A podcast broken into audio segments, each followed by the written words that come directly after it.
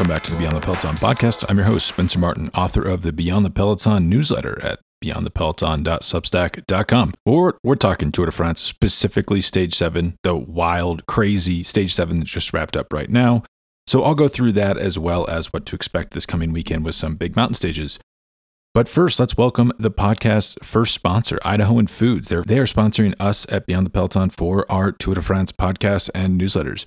And you, a listener, can enjoy 30% off any order at shop.idahoan.com during the tour by entering the discount code BTP30 at checkout. This code also applies for 30% off and free shipping on your first subscription order. If you think you want more than one, uh, you want to get that subscription. You're going to save a lot of money that way because you also get 15% off and free shipping on every future delivery after that. You can mix and match your favorite 100% real Idahoan potato products and receive free shipping on any order over $55. All their products are naturally gluten free. Idahoan's 100% real potatoes are fresh dried to make prep easy and done within minutes.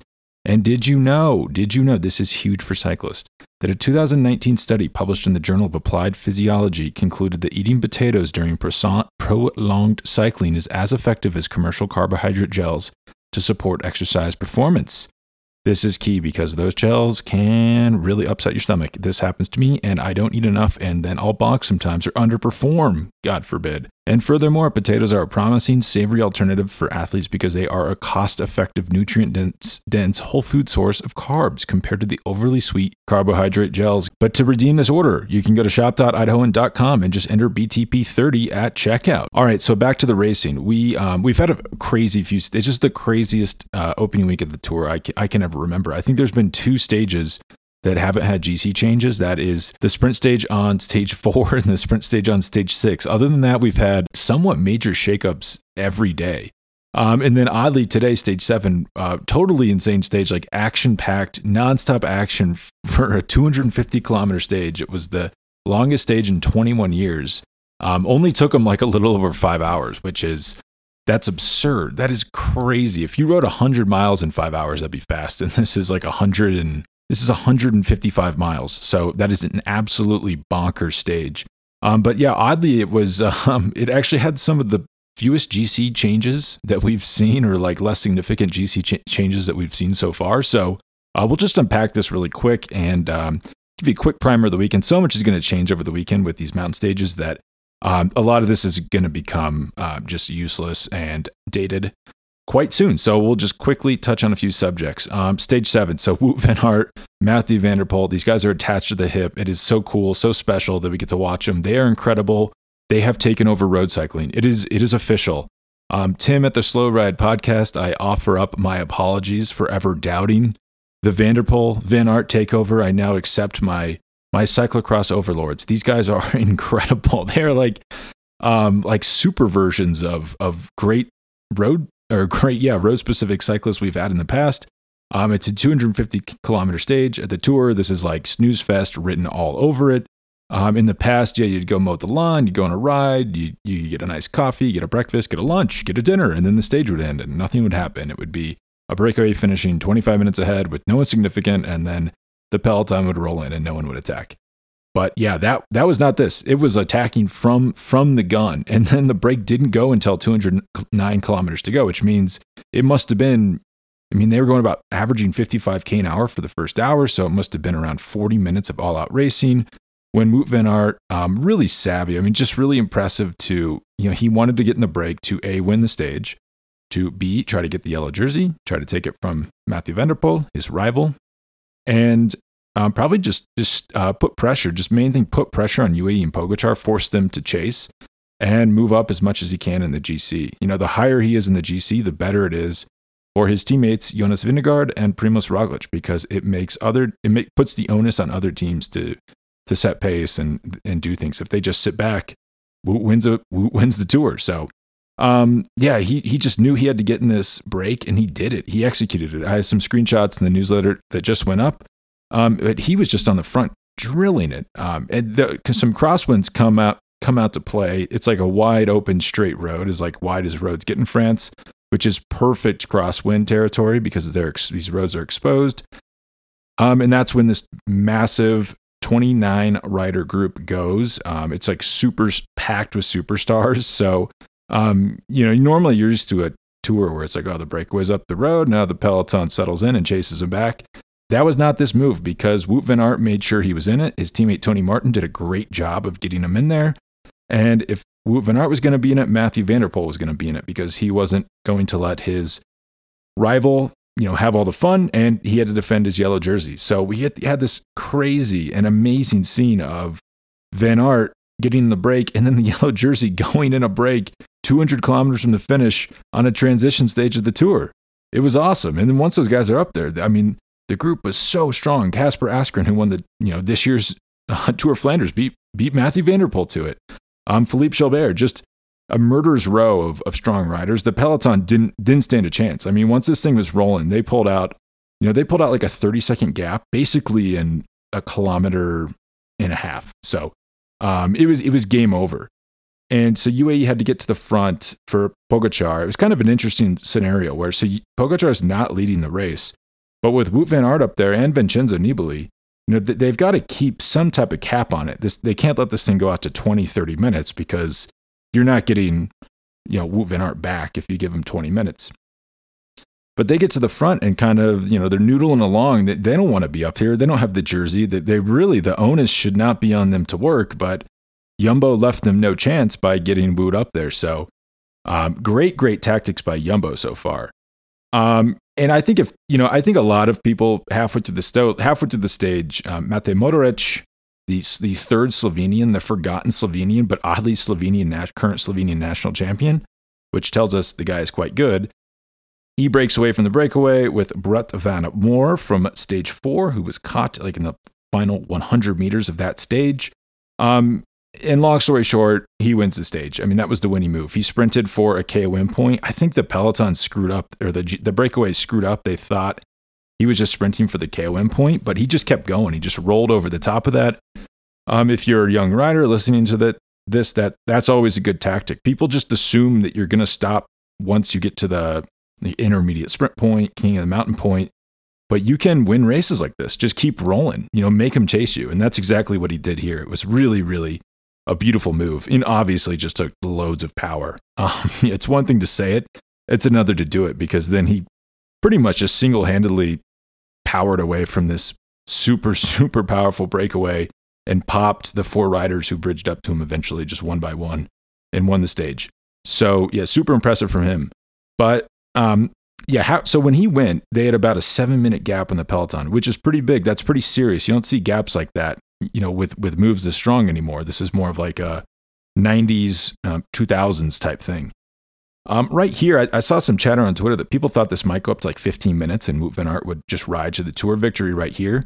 But that's not, doesn't really happen because the tour is so important to these small French teams like uh, Total, Total Direct Energie, who have Pierre Latour pretty high up in the GC. So they came forward to help uh, to help UAE so this just wouldn't balloon out of control. Long story short, there's a lot of attacking, attacking in the final. Van Aert tries to get rid of Mathieu van der Poel on some pretty steep climbs toward the finish. Can't get rid of him. They just decide, screw it, let's work together. They are moving so fast over the last, you know, 10K when they start working together that they actually start pulling back. Mohoric, they finish about a minute and 40 seconds behind him. They get like fourth and seventh on the stage, riding through you know riders that have been dropped by Mohoric, um, and Van Aert gets like he now has a three minute and 13 second advantage in the GC over Tadej Pogacar, who's the closest GC rider. Um, and then it gets it gets pretty big after that. You know, we have like Julian Alaphilippe. You know, maybe I consider him a GC contender. A lot of people don't. He's three minutes 53 seconds back. Pierre Latour, I'd say barely a GC contender. He's four and a half minutes back. Richard Carapaz is five minutes, you know, almost five minutes behind Van Aert, and Geraint Thomas is also five minutes behind. That's hard. That's going to be hard for them to pull back. If you remember, Wout Van Aert beat Geraint Thomas at Tirreno Adriatico, the stage race this year. So uh, it's not like these minutes are just going to melt away. So that, that was pretty significant in itself. And then back in the GC group, the two big stories are Roglic just gets popped big time. This stage was just so hard, so hard start to finish that he never really, you know, if if you know he had a good time trial. Same thing with Geraint Thomas, good time trial. People like, oh yeah, maybe they're doing okay. It's one thing to ride hard for 30 minutes. It's another to ride hard for five hours, all out.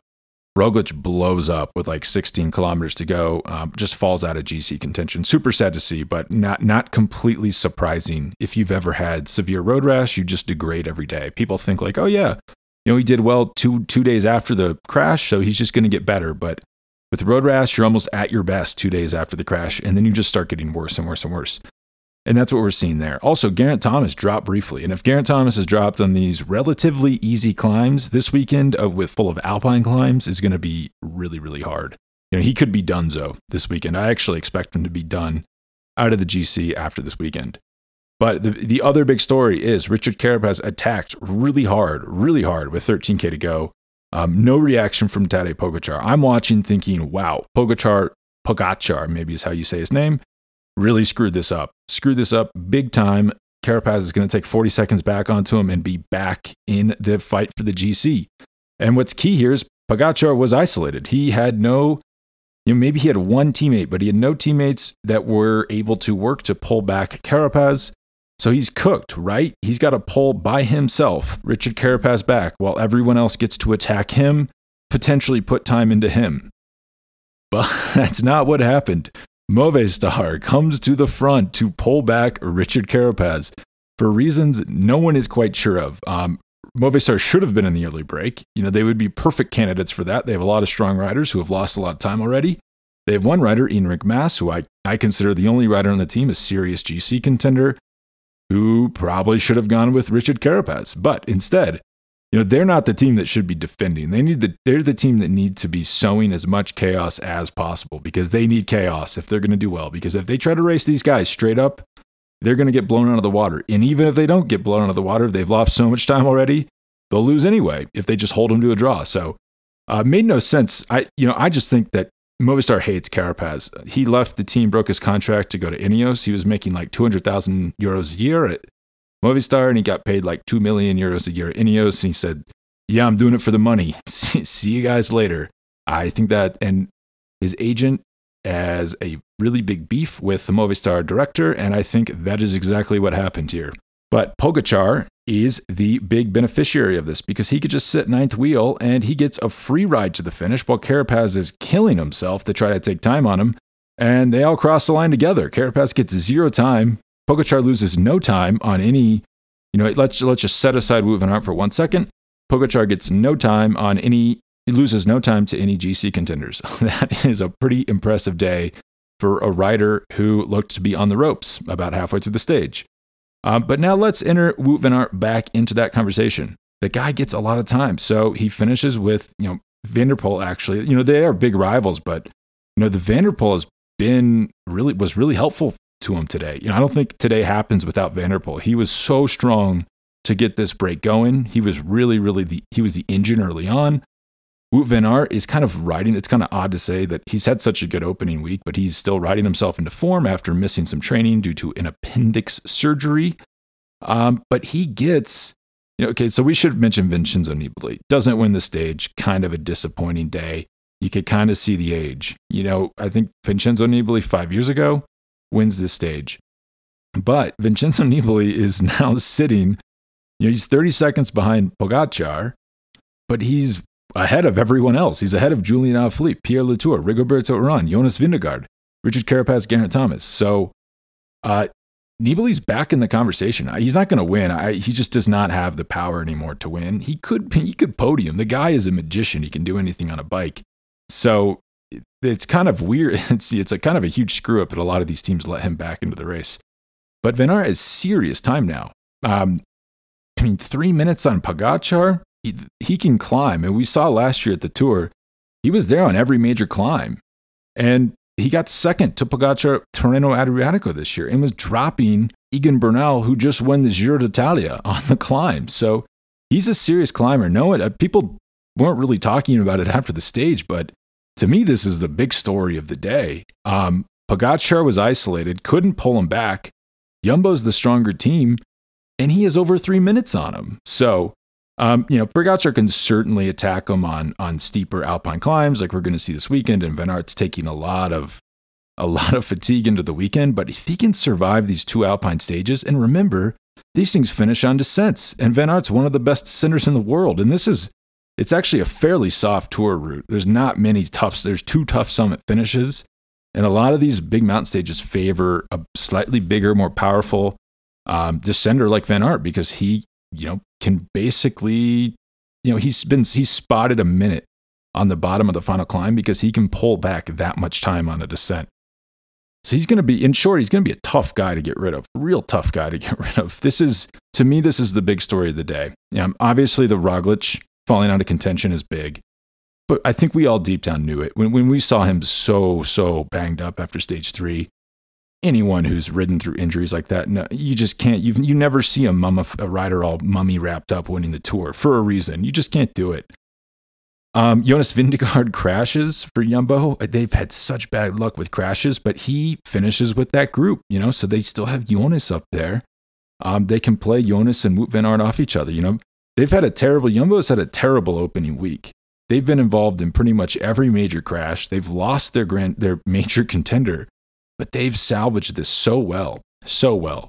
Um, and on the flip side, I'd say Ineos. That Carapaz attack looked great today. He's one of my favorite riders. I, I love how he races. But yeah, that's a bad day for them. They get no one in that breakaway. They should have had Richie Porte or Tao Geoghegan Hart or even Geraint Thomas up. I guess Geraint Thomas wasn't strong enough. He's still nursing some injuries. But they get no one up there. You know, they have Dylan Van Baarle, but they needed a, an outside GC contender up there. Um, and then that final move, they just get pulled back. And yes, yes, yes, UAE looked weak. They could possibly capitalize on that later. But the problem is that there's these teams coming out of nowhere to help UAE. You know, Total Direct Energy, Movistar. It's like these lower placings are so important here that teams will just come out of the woodwork to do work for the favorites, which makes no sense. It logically makes no sense. Well, actually, maybe it logically makes sense. Sport in a sporting sense, it makes no sense, but you know, just just logically, yeah, it's a big deal to finish. For Pierre Latour to get fifth of the tour is a huge deal. So his team will work to make that happen. And Pogacar can just really surf off of that. That's I think what will ultimately help him here is when he gets isolated, the only place you can really it matters if he's isolated are stages like today, transition stages. Because if when you isolate him on mountain stages, the guy is strong, he's stronger than you, he's gonna drop you. Doesn't matter if he's by himself. So you know, maybe he could be stuck in a in a alpine valley and he's 60k from the finish and there's a team that has him isolated, but even then he can just, you know, he'll just sit on and he'll just be patient until the next mountain pass and he'll blow you away. The guy is that strong. He's so strong. So we saw in that time trial, he's not even really a time trial, and he destroyed everybody. So imagine what he's going to do when we actually get to the mountains.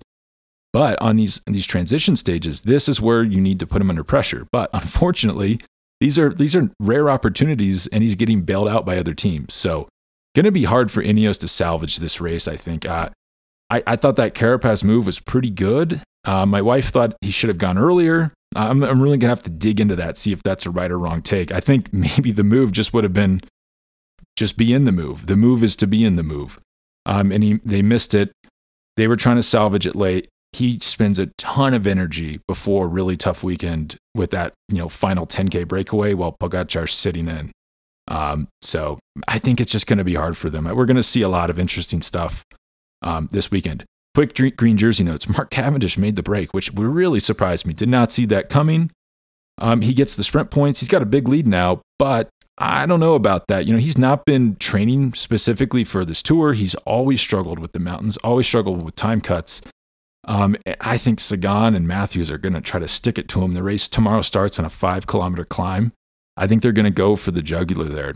Cavendish is going to be really tired from that breakaway today, and they are going to try to knock him out on that climb. You get the sprint points, and then it's a long mountain stage to the finish. So it could be some some squeaky bums with the time cuts there. Um, actually, Chris Froome, I think, could struggle with the time cut too. He looked quite bad today.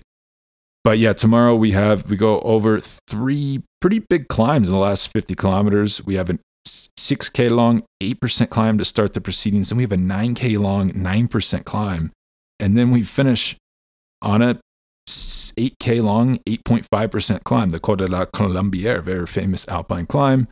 And there's just there's no flat in between those. There's just descents.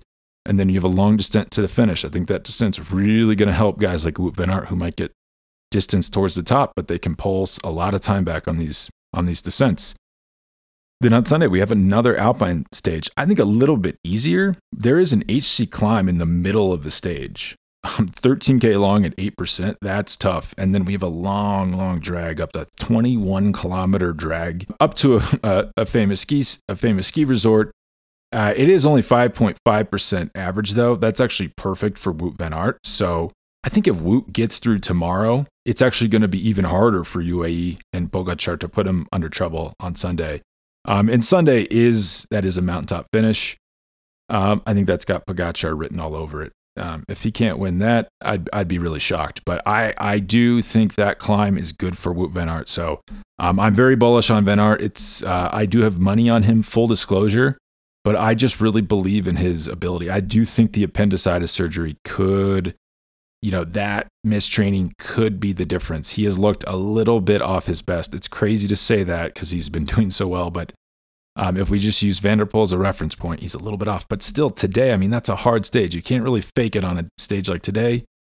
And he does, he kind of screws it up with 80K to go. He probably should have gone with Mohoric. And then, you know, now he's five minutes in the lead. But even, you know, Mohoric got that initial gap. And then him and Van der Poel just kind of held him steady in the last 40K and actually pulled back two more seconds on him. So uh, those guys were motoring. Van Aert is definitely you know, in some type of form. So we'll see what happens. It's going to be an exciting, interesting weekend of mountain stages, and we have a rest day on Monday. And I will talk to you again then. And remember, you can sign up for the newsletter at beyondthepeloton.substack.com. Thanks for listening and have a great weekend of watching.